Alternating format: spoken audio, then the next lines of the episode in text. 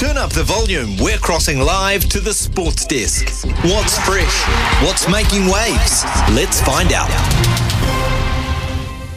Right, let's get straight across uh, to Louis Herman Watt, who occupies the big seat on the sports desk uh, this morning, and uh, plenty to talk about.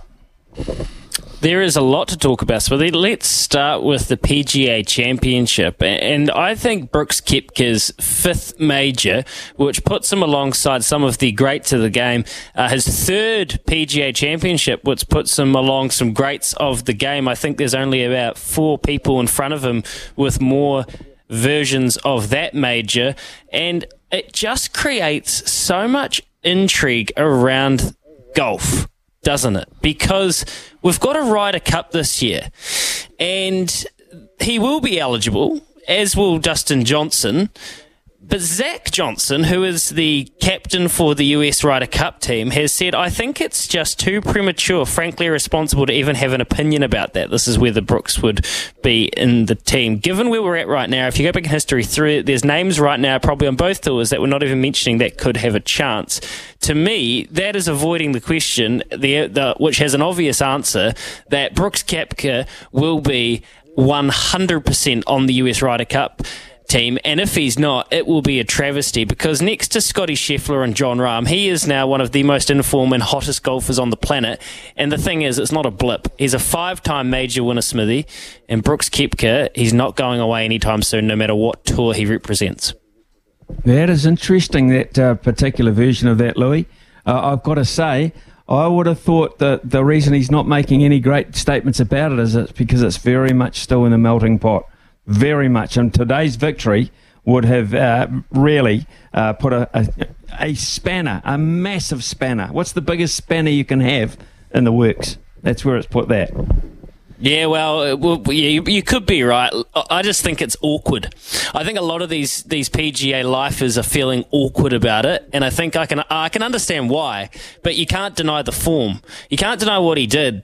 Seventy two 66, 66, 67. It's an incredible run, finishing at 9 under from Scottie Scheffler, 67, 68. It was just Scottie Scheffler's third round. Otherwise, he would have had his second major. He shot 65 coming home. Viktor Hovland, well, it was one hole that let him down at the end of the day. Uh, 68 today when it really should have been a 66 at worst. Cam Davis, the young Australian, 65 coming home, as did Kurt Kitayama. Bryson DeChambeau, tie fourth. Another really solid effort from Bryson, who has completely remodeled his body, let alone his game. Rory McIlroy, well, he, after shooting 71 in the first round, just kept coming, shooting shot three rounds of 69.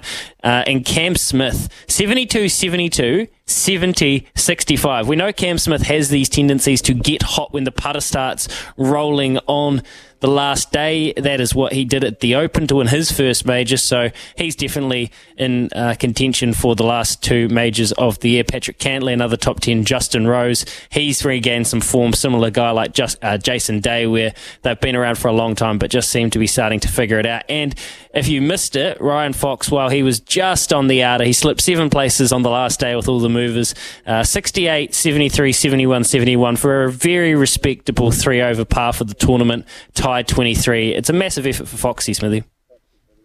It is. I thought it's a brilliant performance actually with the limited build up that he had, plus the fact that. Um, you know, it's it's the hardest golf in the world. Majors golf is hardest in the world. We spoke to him not that long ago, Louis, and uh, he said to us he's not that far away from getting some sort of um, exemption into the PGA. Uh, that will have helped, I would imagine. That will have helped because his world ranking will go up as a result of that result there. So uh, we may be seeing a lot more of Ryan Fox on the PGA as opposed to the DP Tour. Let's hope so. Big news in European rugby too. Oh, huge news. It was the, the moving weekend for European rugby, and I think the game of the whole round was Leinster hosting La Rochelle. And La Rochelle, well, they were defending their Champions Cup. Uh, I don't think many people tipped them to go into Ireland, one of the most hostile places to go in club rugby, and knock them off, especially when they were trailing 17 0. 17 0, came back and won 27 26. Now, La Rochelle, Tawera Kerr-Barlow, Will Skelton, some of the best players in the world on form, but it's one man that's getting all the praise. It's Ronan O'Gara. I reckon you can call him the Razor of the North because he seems to have a knack to win Players love him. He's young. He's got a bit of edge about him. He actually likes a punt, by the way. I think he owns racehorses.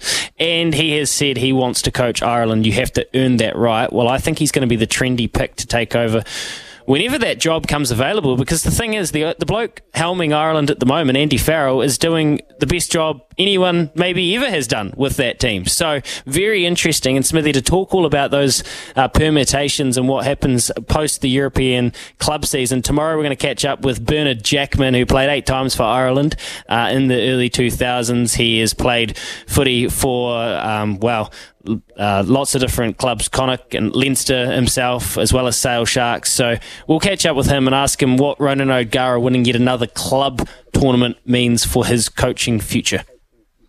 Okay, Louis, um, what there